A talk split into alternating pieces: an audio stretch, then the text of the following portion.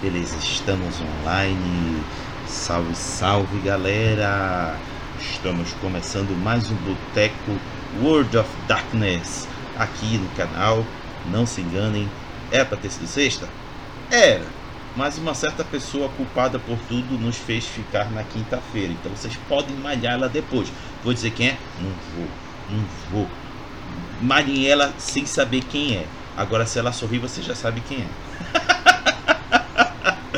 Brincadeira, gente. A gente está fazendo aqui nessa quinta-feira para viabilizar a participação de nossa querida convidada Letícia Bersol, porque eu tenho certeza que ela vai ser fantástica nos compartilhamentos de experiências que ela tem nessa temática muito importante para o mundo das trevas, que é a representação de personagens em mundo das trevas. Letícia, minha querida, dê um oi para a galera e se apresente. Boa noite, pessoal. Desculpem a timidez. Faz tempo que eu não apareço em Twitch. Toda vez que eu apareço é isso. Então, eu tenho alguns anos jogando e é isso. Eu faço parte do grupo das Icaneabas, a Gisele me encontrou. Muito grata, assim, muitas experiências bacanas com, com as gurias. E eu sou do sul, acho que dá para notar pelo sotaque, pessoal do Pará. Mas se eu for contar, meus amigos são do Brasil inteiro, assim.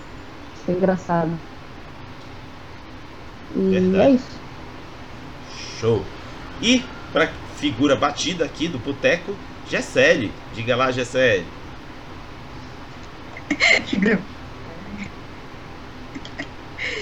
Oi, gente, tudo bem? Eu tô muito feliz que a Letícia está aqui. É, assim, eu, assim, é muito legal porque a Letícia é uma das pessoas que eu sempre falo. É o tipo de pessoa que narrar para ela, ela me mostrou que não precisa de narrador na mesa. Porque ela interpreta tão bem que eu posso deixar só ela jogando e acabou, entendeu? De verdade. Ó, louco. Então. Olha, é... o Diego entrou. Hum. Entrou? Então deixa eu botar a fuça dele aqui, peraí. Tá no carro, cuidado aí, moça. botar aqui a fuça dele. Deixa eu ver se eu consigo. Não, botei a, a Letícia duas vezes na tela. Agora vem agora. Aê, botei. Show de bola. Fala, Diego. Diego, tá podendo falar? Tá? Eu, então. Acabei de sair do trabalho, mas estou aqui. Beleza. Olá, boa noite a todos. Boa. Volte em segurança, mas continue conosco. Vamos lá. Bom, galera, vou explicar o porquê que eu escolhi que essa noite é minha. É a minha vez de trazer a temática e foi por isso e por, por é, pelos motivos que a Gessele descreveu a Letícia foi que me fez convidá-la a vir hoje aqui, pois são tantos elogios que eu pensei não, essa mocinha tem que compartilhar suas experiências e opiniões sobre representação de personagens. E aí eu vou explicar. Qual é a diferença, Raga? O que é de fato interrepresentação? Tem uma diferençazinha, não é muito grande, mas tem entre interpretar e representar. Interpretação, a grosso modo, é aquela é, é, é aquela idealização que o, o jogador dá para um determinado personagem. Tipo, como ele reage a determinadas circunstâncias, como ele pensa sobre determinadas coisas, e ele diz ao narrador e aos outros jogadores como ele reage e como ele se comporta em todas as cenas. Mas a representação é isso mais a fala, gesticulação e até, se quiser, vestimenta. Os live actions da vida, os famosos LARPs, são o ápice desse tipo de atuação no RPG.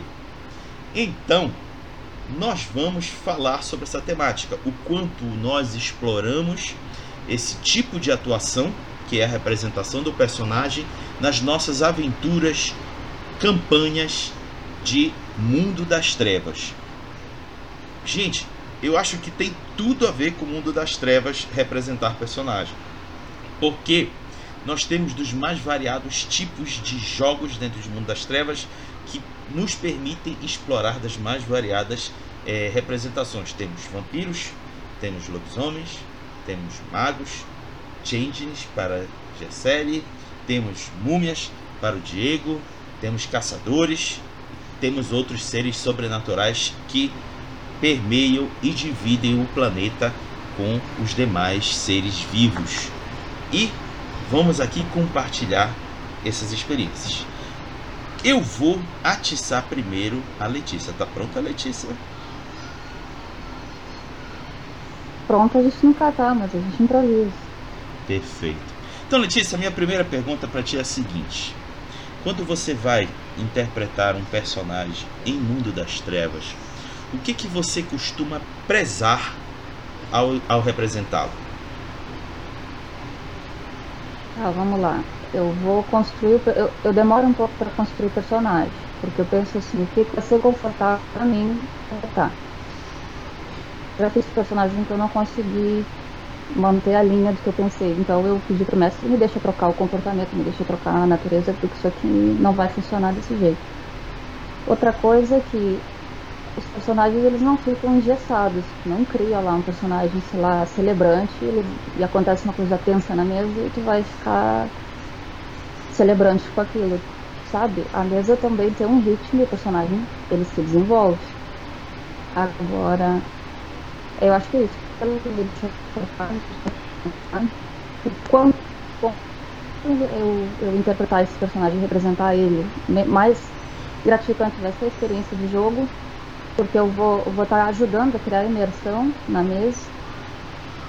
E isso vai ser uma coisa que vai ser legal para mim, vai ser legal para todo mundo, e aí vai criar um ritmo bacana na mesa. E também vai inspirar o mestre a criar situações em que ele uh, também uh, implemente coisas que não estão no sistema, por exemplo, e, e que sejam uma experiência bacana. Eu acho que é uma questão de criar experiência com o grupo. Eu prezo isso. Aquilo que for confortável para mim, aquilo que uh, não vou fugir desse conceito e vou um, seguir o ritmo da mesa, dos meus, dos meus companheiros de mesa e do mestre. E da narrativa, claro. Da crônica. Beleza. Se é isso mesmo, com certeza, tá ótimo. E você, Gessélio?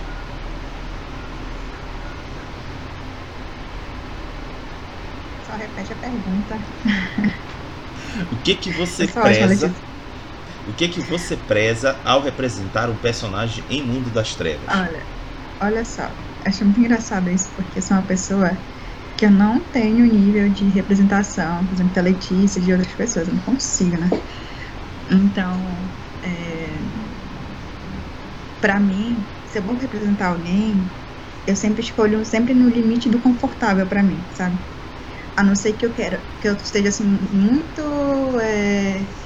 ah, eu já fiz muitas vezes personagem parecido com esse, então eu vou inovar. Aí eu eu assisto muitos vídeos sobre por exemplo, eu assisto vídeo sobre algum personagem na ficção que age de tal forma, eu vejo como ele age, pego alguns detalhes que eu consigo fazer na mesa, para não ficar, tipo, é, muito caricato, sabe, na mesa, porque fica até desconfortável de ver aquilo. Aí eu coloco isso dentro dos meus personagens, mas eu não sou do tipo atriz. Então, para mim, eu sempre fico ali na beira do confortável para jogar, para me divertir. Eu não sou do tipo que me diverte muito jogando, eu sou mais tipo narradora. Mas quando eu jogo, eu procuro, para me divertir, ser um personagem que eu consiga fazer sem parecer caricato, sabe? Perfeito. Diego, pode contribuir? É, é, vocês estão me escutando bem? Estamos. Beleza. É, meio preso, é, dentro dessa pergunta, o que mais preza na representatividade do personagem, a interpretação do personagem, é a construção inicial dele. Né? Eu acho que é um passo muito importante dentro do RPG e dentro do, de tudo aquilo que a gente se propõe a, a, usar com, com teatro, né? com, com essa coisa de brincar com personagens, a gente precisa passar pelo período da criação desse personagem e não pode pular etapas. Né?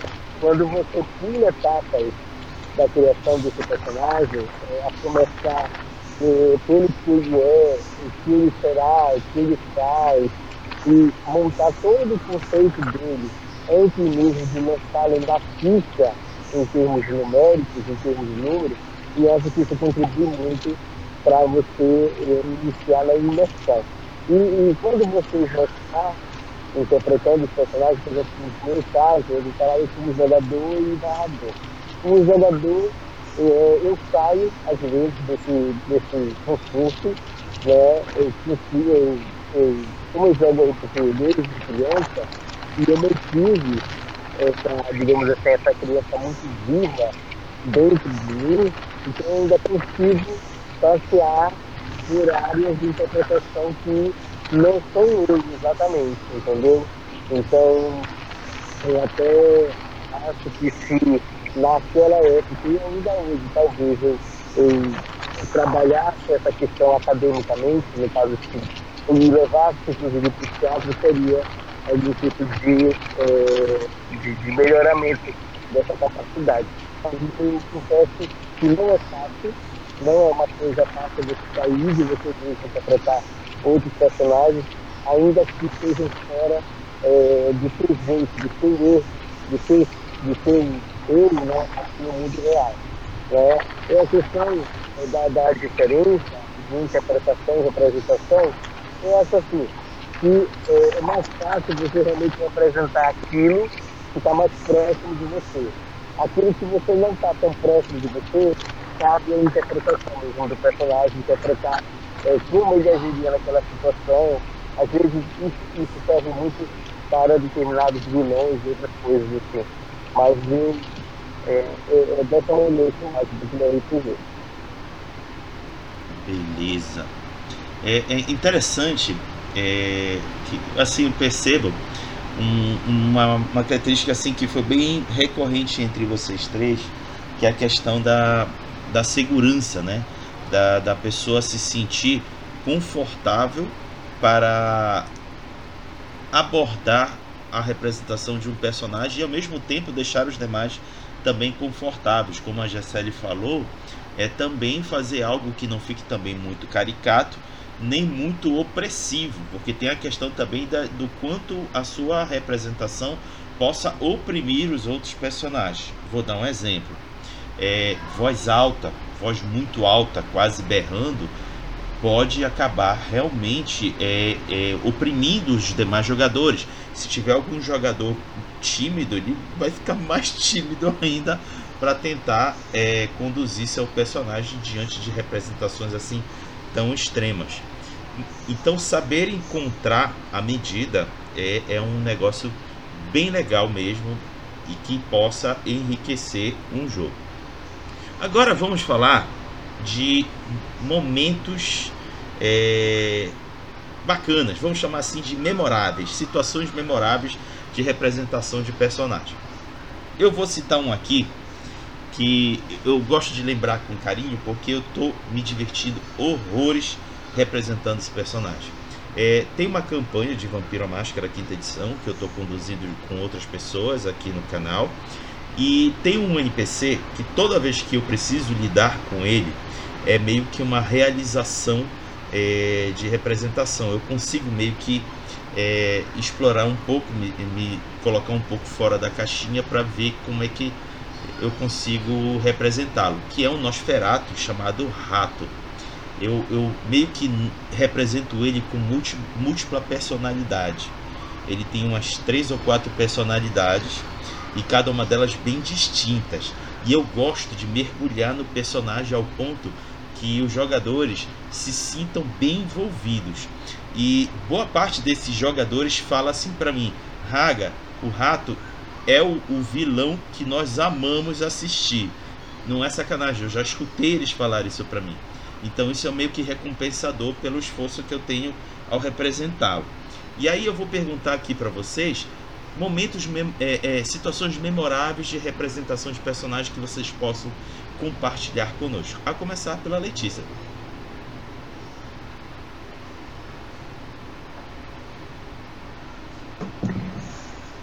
Ai, vamos lá. Eu, eu, eu vou citar um recente, que foi o, na minha mesa de vampiro, que, que a gente está a gente está jogando como iniciante. E, eu, e aí a gente topou com um, um NPC que é um Bruhá sem um pingo de paixão. Um Bruhá assim, whatever que seja. E eu lembro que quando o mestre começou a, a fazer a interpretação desse personagem, ele, ele, é, é, ele me pareceu assim um poço de vazio. E aquilo foi tão forte que a gente eu, pessoa, acabei interferindo no, no, na minha personagem e, tipo assim, meu Deus, eu preciso ir embora daqui porque senão eu vou surtar. Eu preciso resolver o que eu tenho para resolver porque isso aqui tá me deixando muito depressiva. Tamanha foi o nível de vazio, assim, que, que ele passou pela voz, pela dicção, pelas pausas, pelo tom. Falava assim, sempre nesse tom de voz Sempre muito calmamente. E tu chega uma hora que tu quer sacudir a pessoa, pelo amor de Deus. A coisa não desenvolve. E a minha personagem, ela é, é Malcase, que é o clã que eu gosto, que eu me sinto confortável de, de jogar nessa mesa. E eu, eu fiquei assim, sabe, com vontade de sacudir o mestre. Tão imersivo que foi. Certeza. É, causa essas reações bem interessantes. Gessele. Ana tem várias situações. Muitas situações não, não são necessariamente eu fazendo, né? No caso dela foi o mestre. Eu vou, vou ser romântica, eu vou falar do meu namorado. É a primeira vez que eu vi ele, eu acho que foi um dos motivos.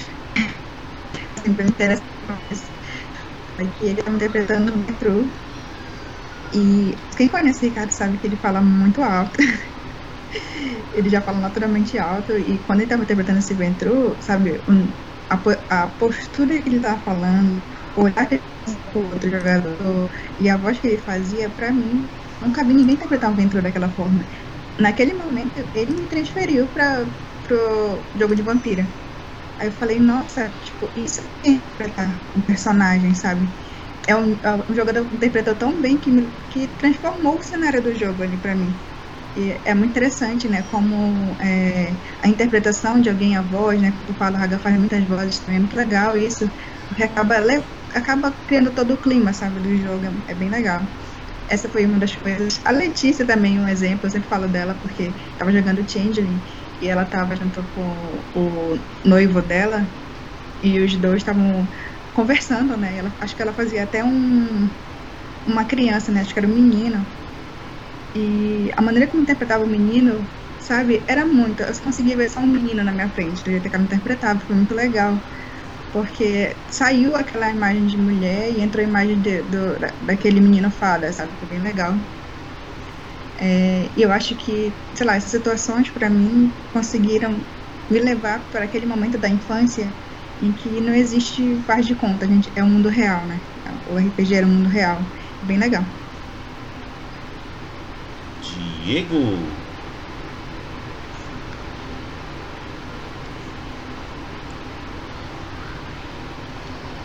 Pronto. Ah, bom, o personagem que eu estou jogando atualmente, o Jacolate, essa família, uma mesa de online via Discord, está sendo um desafio muito grande para mim poder interpretar ele, porque é a minha primeira experiência jogando RPG online, né? Eu tinha um pouco de preconceito em entrar nessa plataforma e eu só prezava por, jogos presenciais, mas aí veio a pandemia, né? E aí também surgiu a oportunidade de jogar uma mesa de múmia, que é uma coisa muito rara isso acontecer, né? E aí tem pessoas de diversas partes do Brasil, e aí está sendo realmente uma, um desafio muito grande interpretar ele porque ele é muito diferente de mim, né? Ele é magro, gigante, é, é, bonito, né? Aqui o ator Jesuíta Barbosa, né? ator da Rede Globo, tá? ele tem a aparência de semelhança a esse ator. E aí também ele tem algumas características são características seduteiras, né? E aí é, é um pouco realmente desafiador trabalhar com ele, né? É, teve situação na mesa e eu consegui lidar bem, eu consegui emergir dentro do personagem, e outras que às vezes eu e ele estão fugindo, né? Mas é, tem uma cena em particular que nós estávamos é, jogando é, de frente para o superintendente da Polícia Federal no estado do Ceará, e aí lá é, eu consegui interpretar ele de um jeito assim que eu senti que naquele momento era ele, exatamente, né? É, falando e, e usando a criatividade e tentando é, apaziguar uma situação que estava tava tensa no momento, é, meio que seduzindo os participantes que estavam ali. Mas ainda há muita coisa que, a melhorar. Eu considero esse personagem atualmente um grande desafio para mim. Porque eu, eu, sou, eu sou uma pessoa que usa muito gestos corporais, entende? E no caso do, do Discord eu só posso usar a ferramenta de áudio. Perfeito. Agora eu vou é, meio que direcionar. Hum. Pode falar. Só lembrei. É, que eu lembrei de uma coisa. Esse dia eu tava pensando, antes de eu falar o tema, né? Não sei se foi antes depois. Que eu sou, assim. Hoje em dia eu acho que eu tô um pouquinho mais flexível com meus personagens do que eu era antes.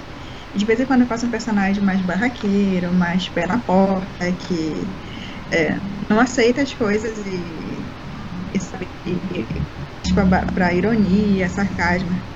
Eu não sou essa pessoa na vida real. E aí, quando teve uma confusão recentemente no shopping, uma senhora, provavelmente bolsonarista, começou uma confusão gigantesca. E aí, tipo, eu falei, nossa, se eu fosse tal personagem, eu ia fazer tal coisa, mas eu não sou. Eu falei, gente, tudo bem, não briguem. e terminou a briga lá, a mulher ficou se achando de razão. Mas eu falei, não, falei mais baixo, não sei o que, para. Acaba com a briga, né? E aí é, eu fiquei pensando, nossa, como o RPG é diferente, assim, sabe?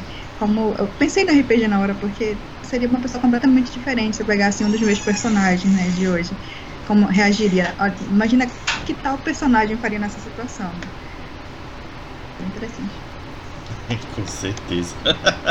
Bom, eu vou entrar agora um pouco mais detalhado nos, nos gostos ou pensamentos que vocês têm para a representação de determinados personagens de vossas preferências.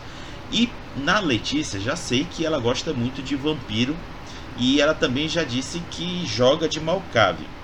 Letícia, que representação característica você atribui à sua Malcávia?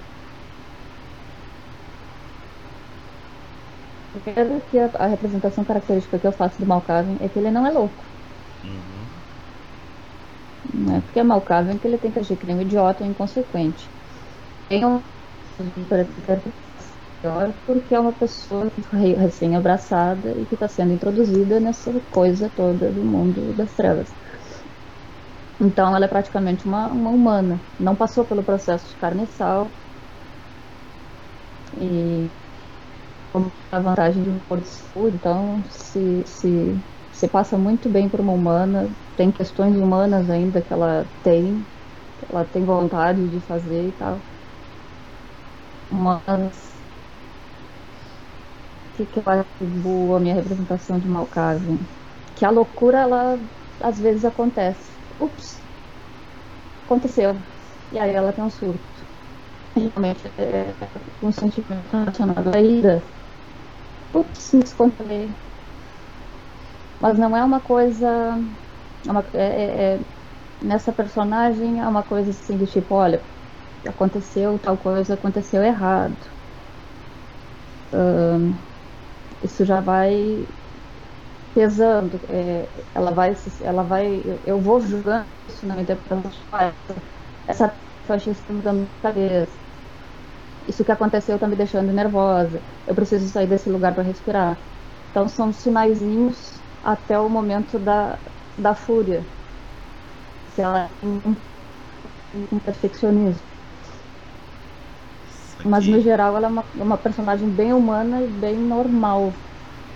Até que alguém quebra um copo, sei lá, no dia que ela tá em última gota d'água do, dos pés, umas coisas dando errado.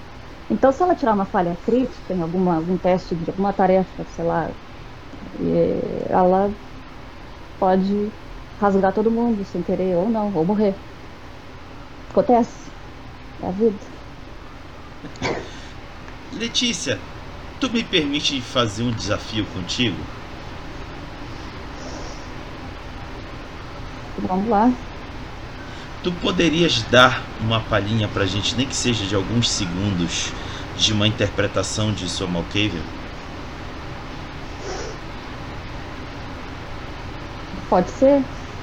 À vontade, fica à vontade.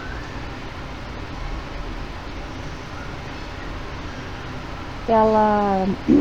Eu me chamo Jéssica, Jéssica Voloshnova.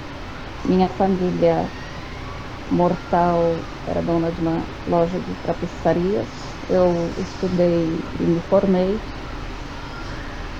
Em algum momento da minha vida eu acabei trabalhando nos institutos regionais e foi quando eu conheci, onde me levou a conhecer meu mestre, Sergei, e desde então eu fui abraçada pela família da Boris Zakon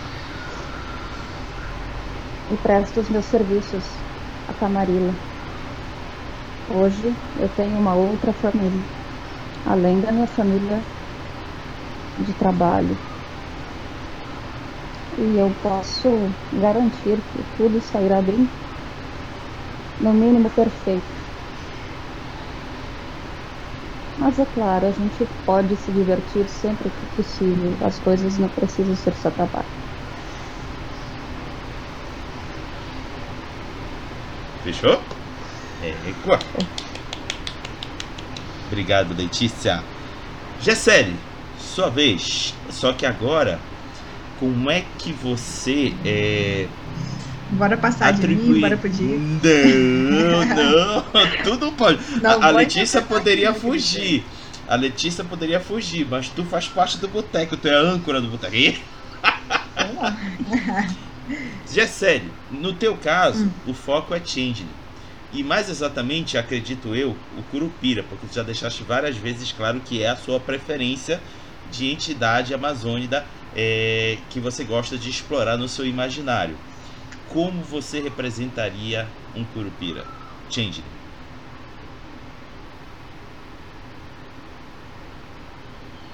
Ah, meu Deus. Eu acho que. É... Vou procurar aqui uma, uma outra entidade. Deixa eu ver aqui. Euaré, né? Euaré. Vou procurar uma porque eu tenho um coadjuvante aqui no lado. Tomara que não me morda. Ah, vou fazer um caipora. Quem sabe, caipora são Explica? fadas que têm parte de sua alma é, em um animal. Quando entra na crisálida, parte de sua alma é, vai para um animal que pode ser um animal que represente é, um aspecto psicológico, um aspecto de personalidade daquela, daquela fada. Ou pode ser um animal que estava ali perto. Pode ser um rato, pode ser uma onça. Entende? Mas normalmente é um aspecto da personalidade. E esse animal, ele consegue se comunicar com esse animal. E como é parte da alma dele, não sei se vocês conhecem. É... Meu Deus. é de ouro? Não. Ele fala basicamente sobre é, essa divisão de almas, né, com o animal e como a separação entre eles causa muita dor. Então, bora tentar fazer um caipora com alguém que representa parte da minha personalidade ao contrário. que é meu pinche. Steve, você tá vendo aquele caçador? Ele tá caçando o quê? Sei. Oi? O que você falou? É pra morder a perna dele? E por que você não foi ainda? Como assim? Pega a canela dele, pega a canela dele, pega. joga ele no rio. Tacar fogo nele. Sim, claro, hoje. Acabou, gente. Boa, boa, obrigado, Gessele. É disso que eu tava esperando para hoje. Eu só tava, eu tava fazendo meio que uma introdução para vocês se envolverem. Gente, vocês têm muita sorte que ele não mordeu minha cara. Diego está entre nós. Diego?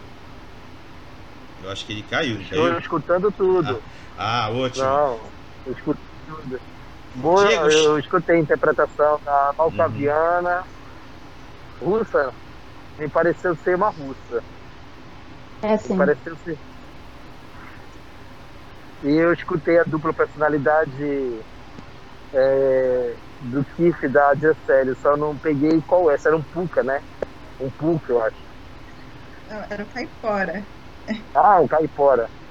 Ah, é um capuã. Um capuã. Isso. Ótimo. Diego, no seu caso, peço para que você nos apresente o seu ideal imaginário de uma múmia. O espaço é seu.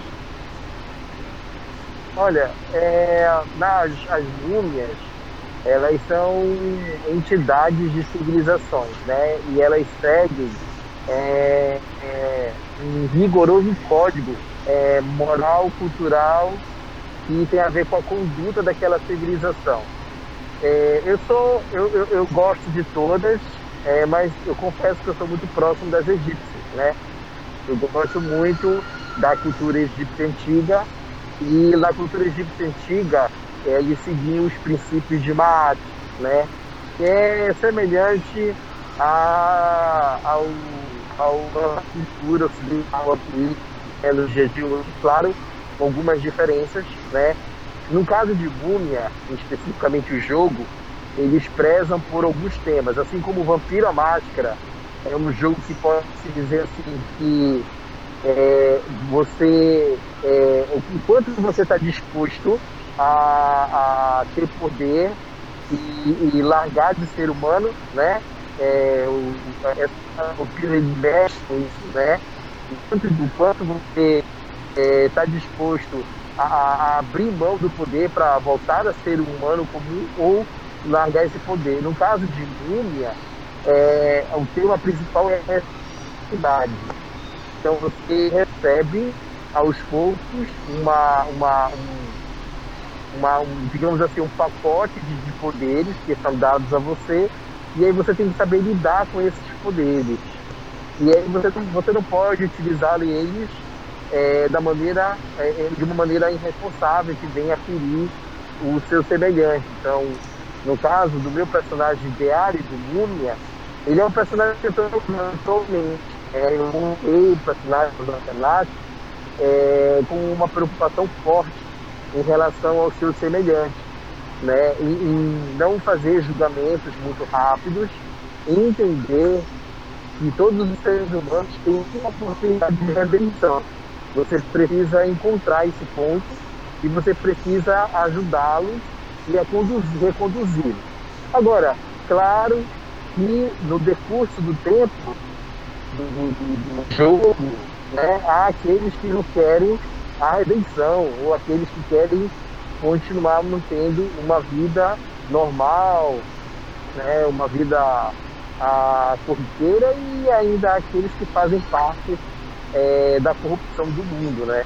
E essas pessoas aí você tem que combatê-las. Então, a múmia, ela é um, um, cara, um psicólogo, um psiquiatra, ela é, enfim, ela procura ajudar essas pessoas nessa via, essa via moral, né? Então, múmia ele mexe muito com isso. Perfeito. E tu gostaria de dar uma, uma palhinha pra gente da sua representação desta múmia? Ah, pode ser. Ah, um do múmia, é, talvez eu consiga fazer a, a voz aqui que eu queria fazer, porque eu tô de máscara, né? E aí tá um pouquinho difícil, mas é, seria assim, estamos agora no alto de um prédio E eu estou conversando com um rapaz que acabou de roubar uma loja e, infelizmente, é, nesse, nesse, nessa ação, ele acabou ferindo uma pessoa. E na conversa eu digo para ele: é, você tem a oportunidade de corrigir o seu erro. Você pode escolher um outro caminho. Você não sabe que caminho é esse que vai lhe dar. Mas se você escolher, você poderá viver ainda mais e usufruir de um dom que você ainda não tem. Vai depend depende que você volte e reflita sobre o seu erro. E aí seria, seria mais ou menos assim, né? E aí se ele não não quisesse, por exemplo, assim, ainda assim quisesse continuar no caminho, é, eu deixaria seguir, mas claro que é, eu ia detê-lo ali na frente de algum jeito, até que ele pudesse enxergar o caminho correto. Ou então abandonar ele a própria sorte dele. Perfeito. Valeu, Diego.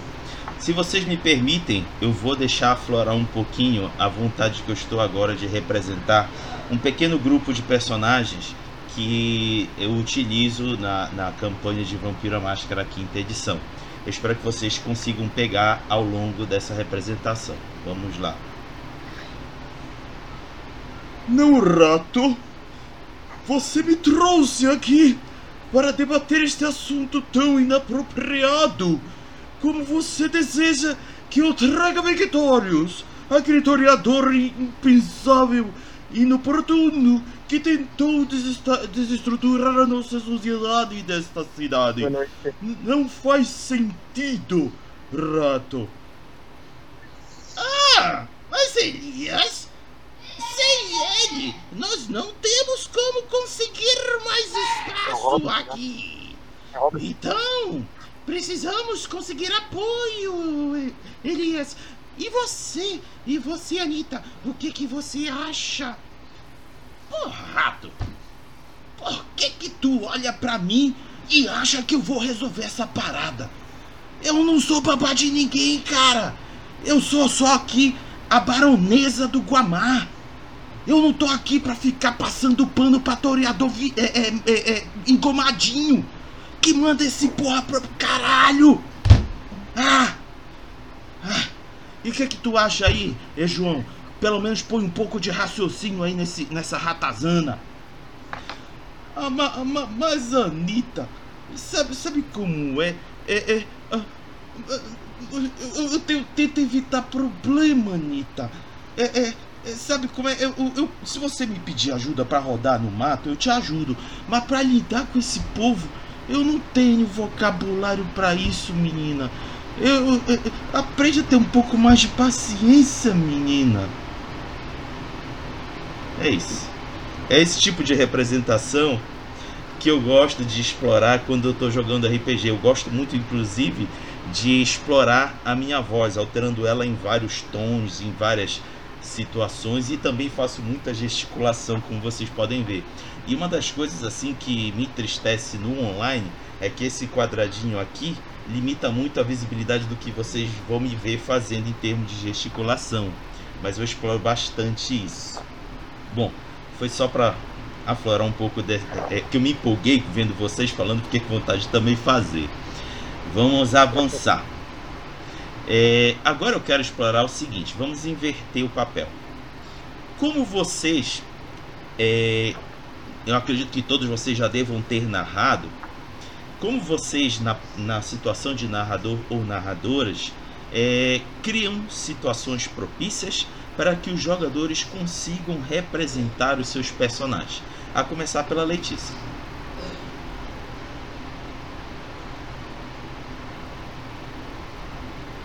Acho que a construção do NPC e, deixar, e, e instigar o, o, o, o que o. qual é a proposta do personagem do meu jogador e, e arrancar isso com o NPC e, e, e dando corda, e dando corda puxando, sem perder o foco da narrativa da crônica, do objetivo, do problema criado, da situação, mas através do NPC e tentar arrancar isso do jogador.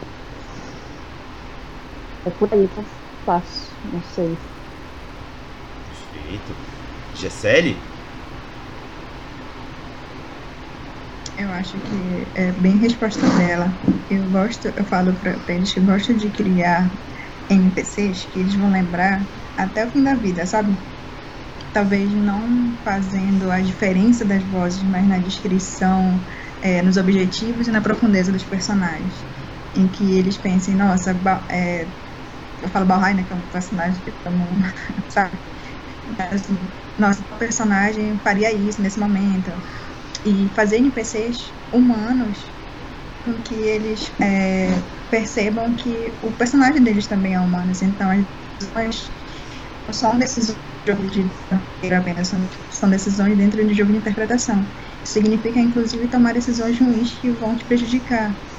Porque aquele personagem é, foi criado, né? tu, tem, tu cria uma persona para te jogar que não vai tomar certas decisões que o jogador tomaria. Então é interessante também deixar um cenário vivo, um cenário tão vivo quanto os personagens. É, um cenário que apresente consequência para os atos, é, é, recompensas e também é, punições para os atos dos jogadores, fazendo com que eles pensem: nossa, é, as coisas que eu faço têm impacto no mundo e as coisas que eu não faço também, tanto ação como missão então, quando tu cria NPC e cenário vivo, os, os jogadores conseguem é, pensar mais como interpretar dentro daquilo. É isso. Diego!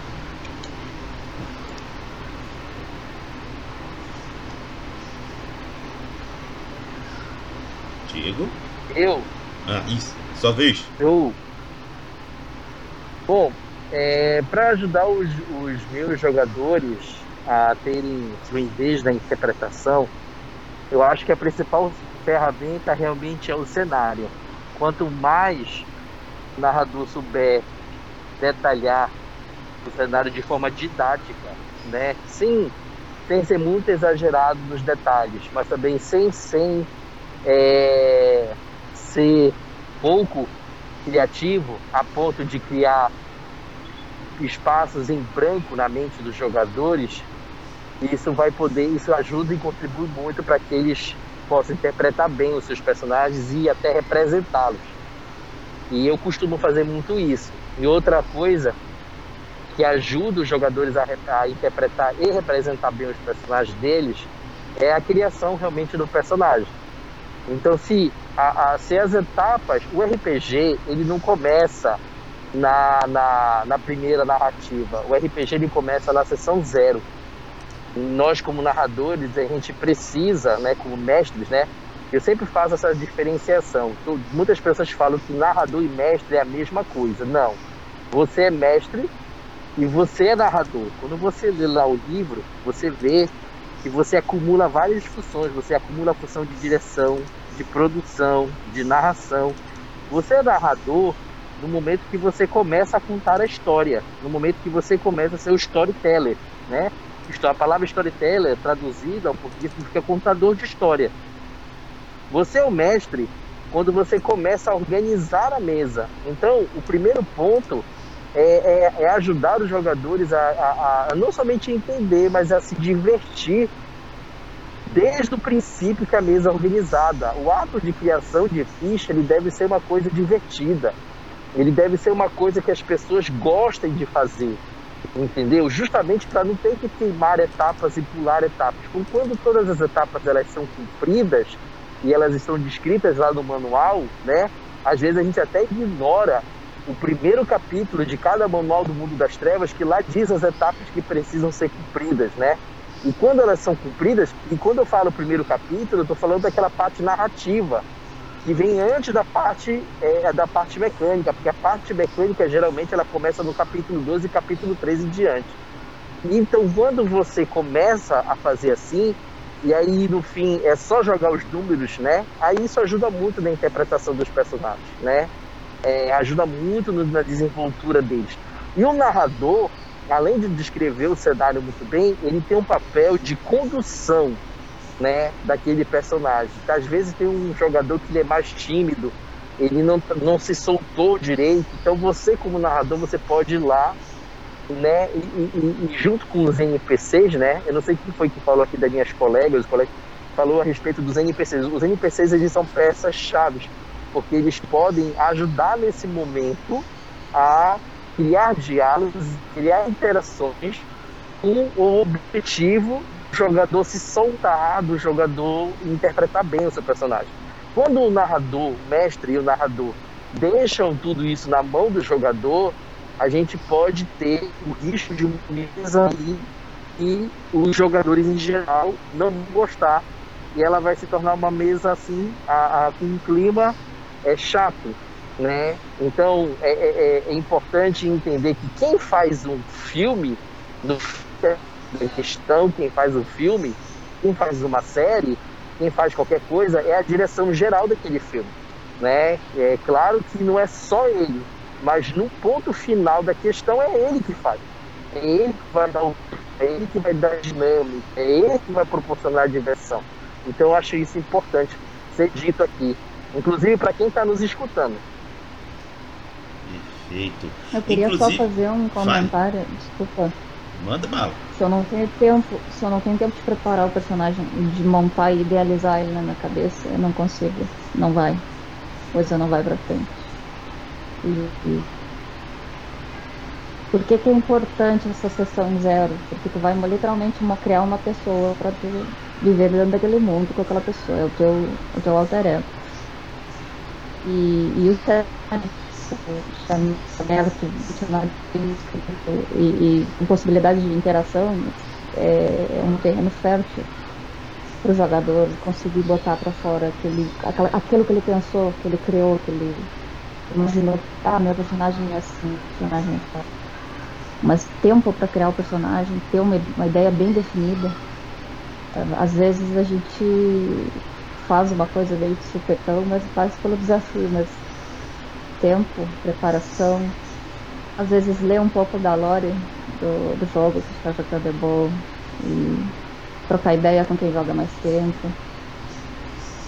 Ou também, que eu acho muito, muito, muito legal, é tu aprender jogando, tu vivenciar a experiência e o teu personagem se desenvolver ao longo. Tu começou a interpretar X e agora tu está interpretando Y. Porque tu literalmente criou esse personagem e, e, tornou ele complexo e tornou ele adaptável e tornou ele diferente ao longo da mesa, ao longo das sessões. Só isso. É, Rodrigo, eu, eu gostaria de comentar, porque, é, aliás, estou, estou me escutando, né? Então, Aqui no está aberto. É, gostaria de comentar, porque quando, quando há minutos atrás eu estava entrando sem Uber eu estava plenamente concentrado e eu acho que é importante dizer sobre isso. É, vocês que estão me escutando, né, e quem está nos escutando aqui, e quem vai nos escutar, porque o Rodrigo vai disponibilizar isso, pensem num personagem de um filme agora, nesse exato momento, onde esse personagem ele se comportou é, tendo um olhar distante, sendo tendo é, é, é, tendo uma presença superior aos de em volta dele. Né? Mas não que ele fosse superior, mas pelo conhecimento que ele tem e pelo, pela missão que ele possui, é, ele, ele sempre está agindo de forma macro e não de forma micro, apesar dele estar tá ali naquela situação de forma micro, ou seja, inserido entre as pessoas. Eu vou dar um exemplo de personagem que é esse todos aqui já ouviram é, um filme chamado é, O Dia em que a Terra Parou, com Keanu Reeves. Lembram desse filme? Vocês lembram do comportamento do personagem do Keanu Reeves? Que ele era representante de uma raça superior, né? ele, tava, ele, ele inclusive tomou a forma humana para ele poder entrar entre as pessoas, sabe? É, e inclusive dizer que o mundo não tinha jeito, ia ser destruído, né? É, porque as pessoas estavam destruindo o mundo. Então, assim, eu ainda eu não sei se eu consegui passar para vocês o que é ser uma múmia. Uma múmia é ser isso, entendeu? Uma múmia é um ser que ela tem uma ação global e é muito difícil interpretar múmia. Eu confesso para vocês, apesar de eu gostar muito do jogo, é um, é um desafio muito grande interpretar, porque você precisa todo tempo estar nesse modo, sabe? Ao mesmo tempo que você é humano, você não é mais humano, você é um super humano, você é um transhumano, você, super, você, você transcendeu a condição. Então você sempre tem que agir de um modo em que você não pode ser individualista, você meio que agir com coletivo, sabe? Pensar coletivamente, né? É, e ao mesmo tempo considerando a individualidade daquele ser humano. Então, é, é, independente da civilização com que você jogue, você tem que se comportar, é, por exemplo, como o Dalai Lama da vida, um Gandhi, sabe? Essas pessoas assim que já têm um nível de espiritualidade muito grande. Então, para mim, sempre é um desafio muito grande interpretar esse personagem.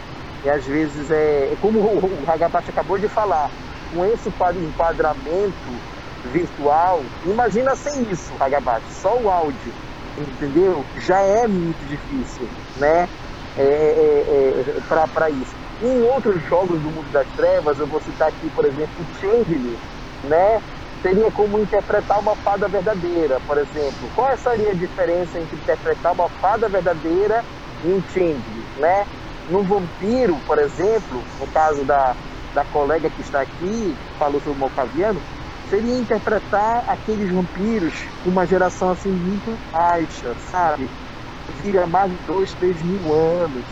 Já o pensamento não é um pensamento é, é, é, é individual ou imediatista, sabe? É um pensamento a longo prazo, já se comporta de forma a longo prazo, né? Então, basicamente é, é, é essa é, é, cada criatura tem um modo né, de interpretar, né? tem um modo de você agir. Lobisomem não posso falar muito, deve, deve ter essas diferentes maneiras de interpretar. Rodrigo talvez possa até nos falar sobre isso, já visto que ele tem um livro chamado Ragamuffin, né? apesar de gostar muito mais de vampiro, na minha Não, pior, pior que eu, no, em termos de lobisomem, eu não tenho assim tanta, tanta imersão na lore, principalmente eu tenho só mais uma empolgação em função de uma aventura que eu joguei no passado que acabou gerando o apelido que carrego até hoje. Realmente a minha, minha, minha percepção é maior voltada para vampiro.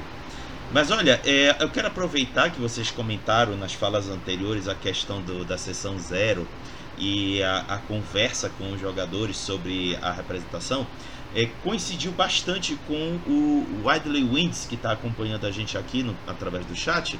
Ele escreveu o seguinte: Eu sinto muita dificuldade em manter o foco da narrativa, mas a construção de NPC é um tema muito bom.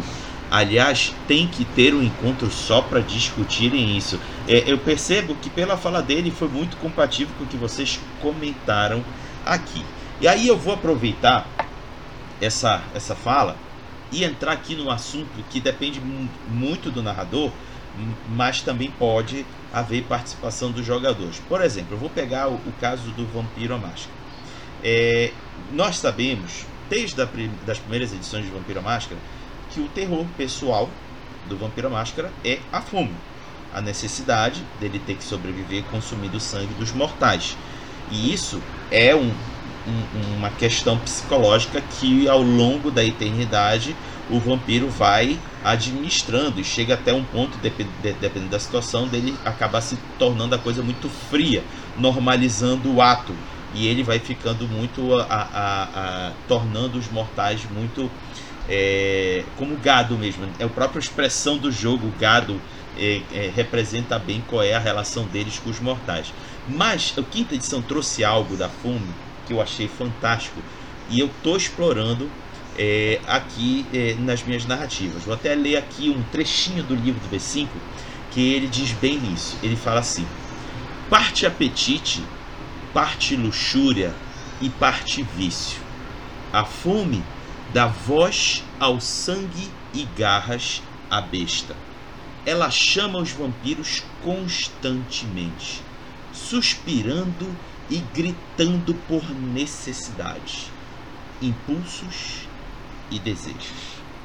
Então, eu tenho explorado isso em termos de representação quando os personagens dos jogadores estão em um determinado nível de fome, que é hoje a característica presente na quinta edição, eu começo a representar a voz da besta através da fome, em que nos primeiros níveis são sussurros do tipo Eu estou com fome, me alimente, eu preciso. E aí quando avanço um pouco, eu já faço, além da voz ficar um pouco mais presente, é, vislumbres pelo canto de olho, meio que como se perturbasse também a visão do personagem e aquela voz já perturbando na mente: Você está me abandonando, você está me esquecendo e eu estou crescendo dentro de você. Se você não prestar atenção a mim, eu irei te controlar. E quando chega no último, eu já gosto de explorar aquela personificação em carne e osso. É como se a fome se materializasse na frente do vampiro e eu já faço com ela agressiva no tom, na, na representação. Como vocês gostam de explorar a representação do terror pessoal dos jogos preferidos de Mundos das Trevas em seus jogos? Letícia. Há conflitos morais uh, avançar na perca ou na, na, na, manutenção da tua humanidade nesses conflitos morais e, e dependendo de como a coisa, que tom a coisa vai tomar, porque às vezes os jogadores gostam de ir contra a humanidade. E aí tem uns casos, assim, na mesa tem que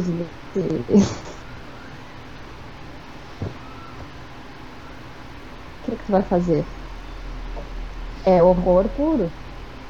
Tens a explorar, sabe? É, não tem dignidade ali com a humanidade, tu não é mais uma.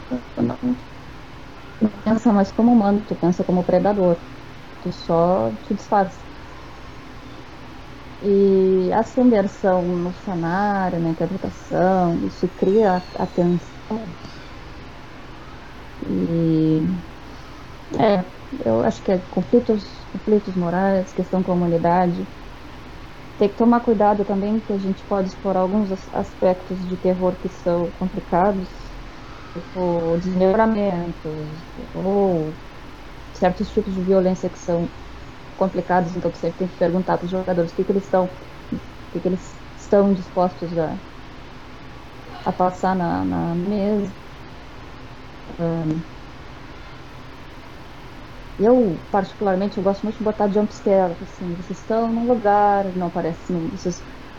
Ah, agora rola prontidão, mas percepção, ou prontidão, assim, tem, vai, sei lá, pro cara ficar esperto porque tu tá numa zona de perigo, tu não pode confiar nem na tua própria sombra.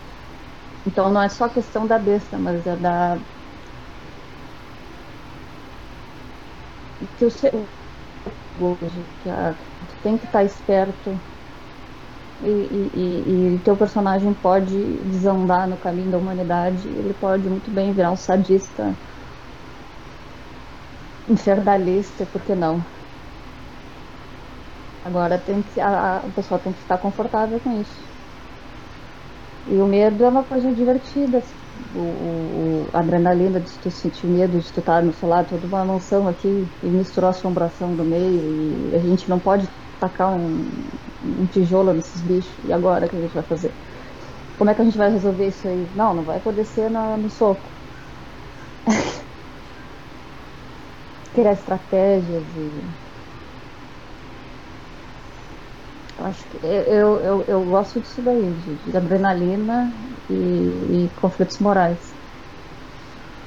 Show. Gessele, como você explora e representa o terror pessoal em Changeling?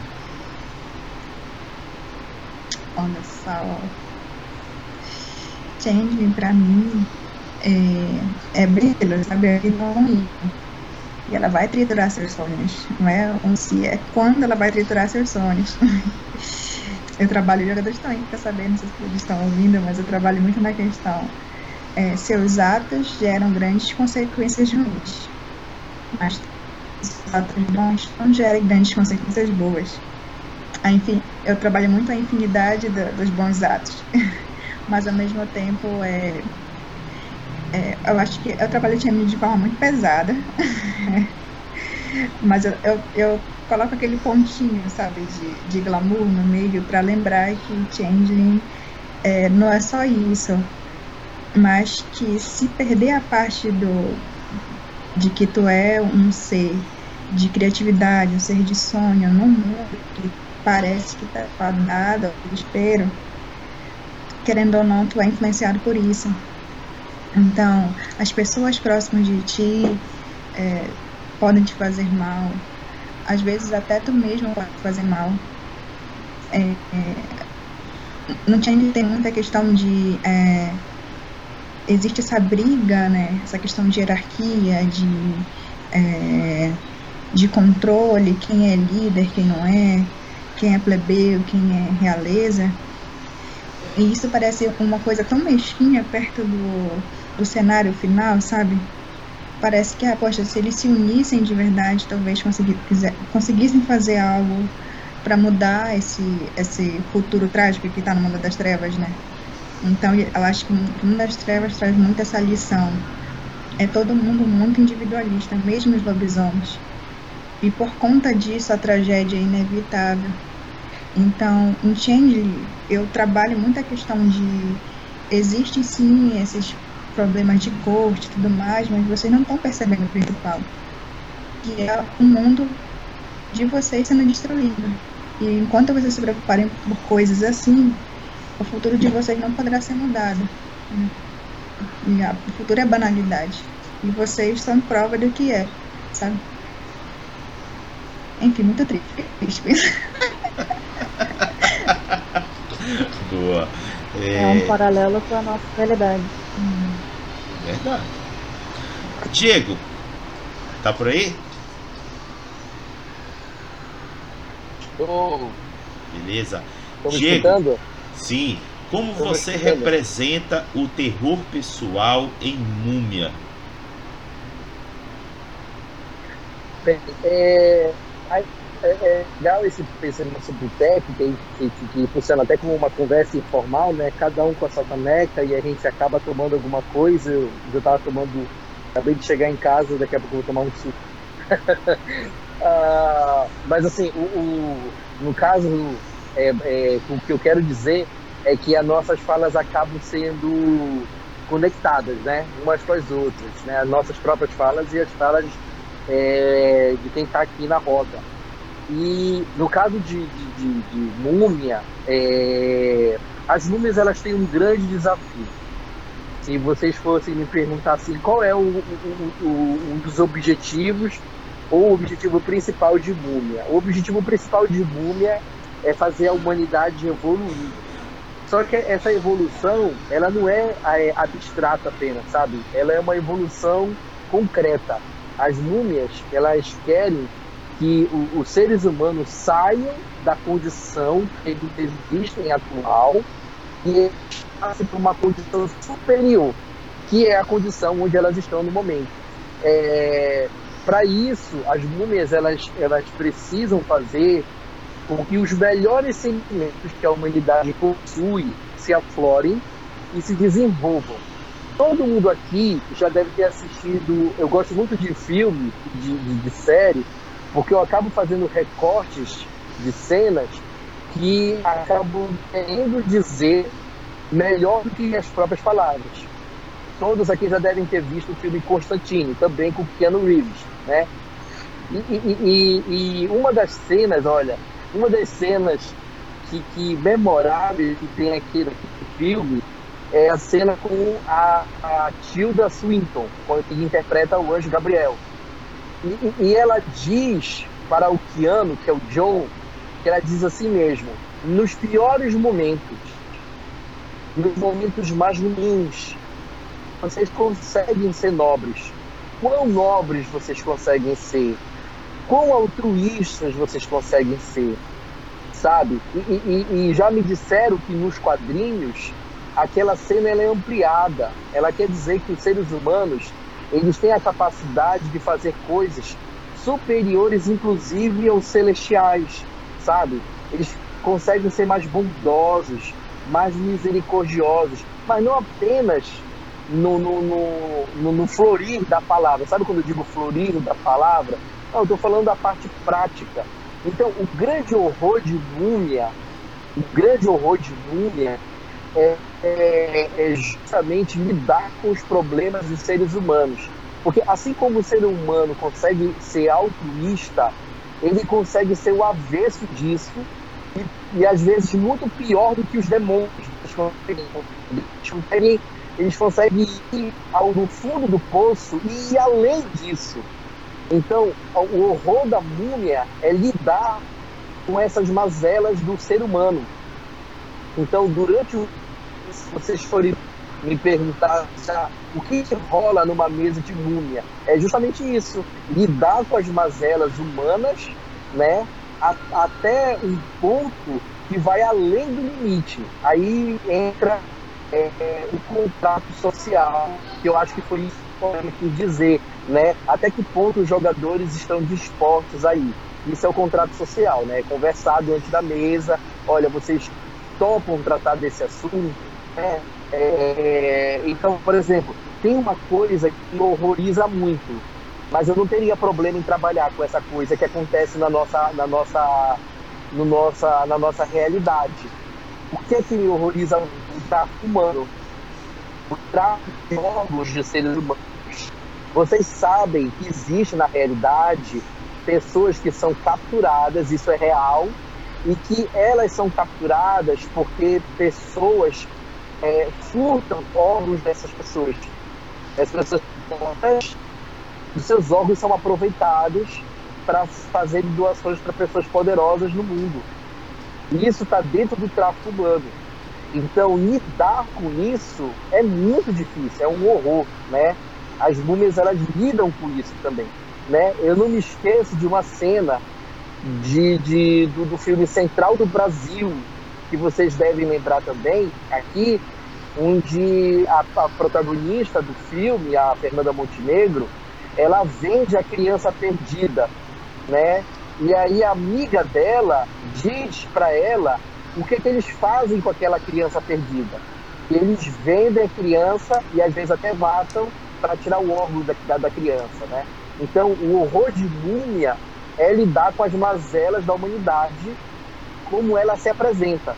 Então, na mesa de Múmia, quanto mais próximo da realidade for, quanto mais verossimilhante uma mesa de Múmia for, mais isso será um horror para os jogadores.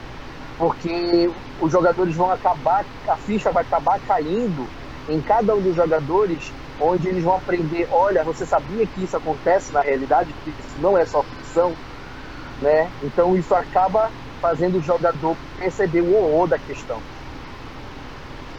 Perfeito. Bom, é, estamos agora nos direcionando para o final aqui do nosso boteco e para as considerações finais, vou pedir para a Letícia dar as suas últimas falas, suas últimas recomendações, suas últimas é, impressões sobre representação de personagens em Mundo das Trevas. Letícia, se você tem alguma coisa adicional a colocar, esse momento é agora. Hum, vamos lá. Não tenho medo de experimentar, se desafiar, de errar ou de achar que não ficou bom trocar ideia, trocar figurinha com os outros é essencial. Conversar sobre o que tu faz, como tu te diverte, faz os clãs que tu gosta, trocar literalmente experiência.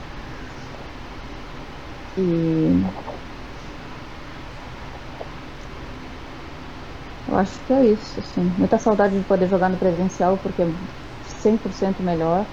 E eu espero que todo mundo se vacine, o pessoal se vacine, se cuidem espero que daqui a algum tempo a gente possa realmente botar esse lance de, de mesa presencial para funcionar. Mas enquanto não dá, vamos jogar online, vamos se cuidar, se vacine. É isso. Beleza. E antes que eu é, dê por encerrada este boteco, vou perguntar a Gessele se ela já tem ideia da temática do próximo boteco. E aí, Gessele? Olha, esse Hagrid tá me surpreendendo muito hoje. eu vou brigar com ele. Brincadeira, não pensei, mas eu vou pensar durante a semana e vocês vão saber. É, que vai Vai ser a bem vez. legal. Boa, porque é a próxima boteca é a vez da Gessele, quem traz a temática e a, a- administra toda o bate-papo. Então, Gessele depois anuncia pra gente, vocês vão ficar sabendo. É, muito obrigado a Letícia por ter compartilhado aqui conosco suas experiências. Obrigado aos meus parceiros de boteco, Diego e, e, e Gessele, que sem vocês. Raga isso? Oh, diga, diga. Eu- antes, não sei se você vai concluir pra gente sair correndo, eu Hum. quero falar que, assim, a representação lá não é dos jogadores, especialmente na mesa presencial.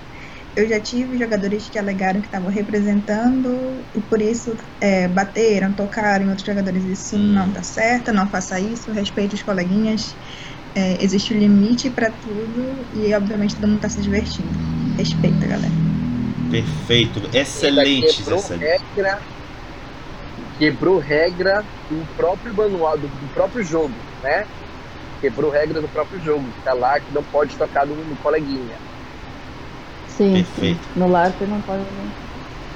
Excelente lembrança, Gessele, meus parabéns. Sendo assim, com esta fala final perfeita, vamos aqui nos despedir. Peço para que Letícia, Diego e Gessele, junto comigo, digam até logo pra galera. Falou, pessoal. Até, Até a logo, próxima. gente. Até logo. Obrigada. Tchau, tchau.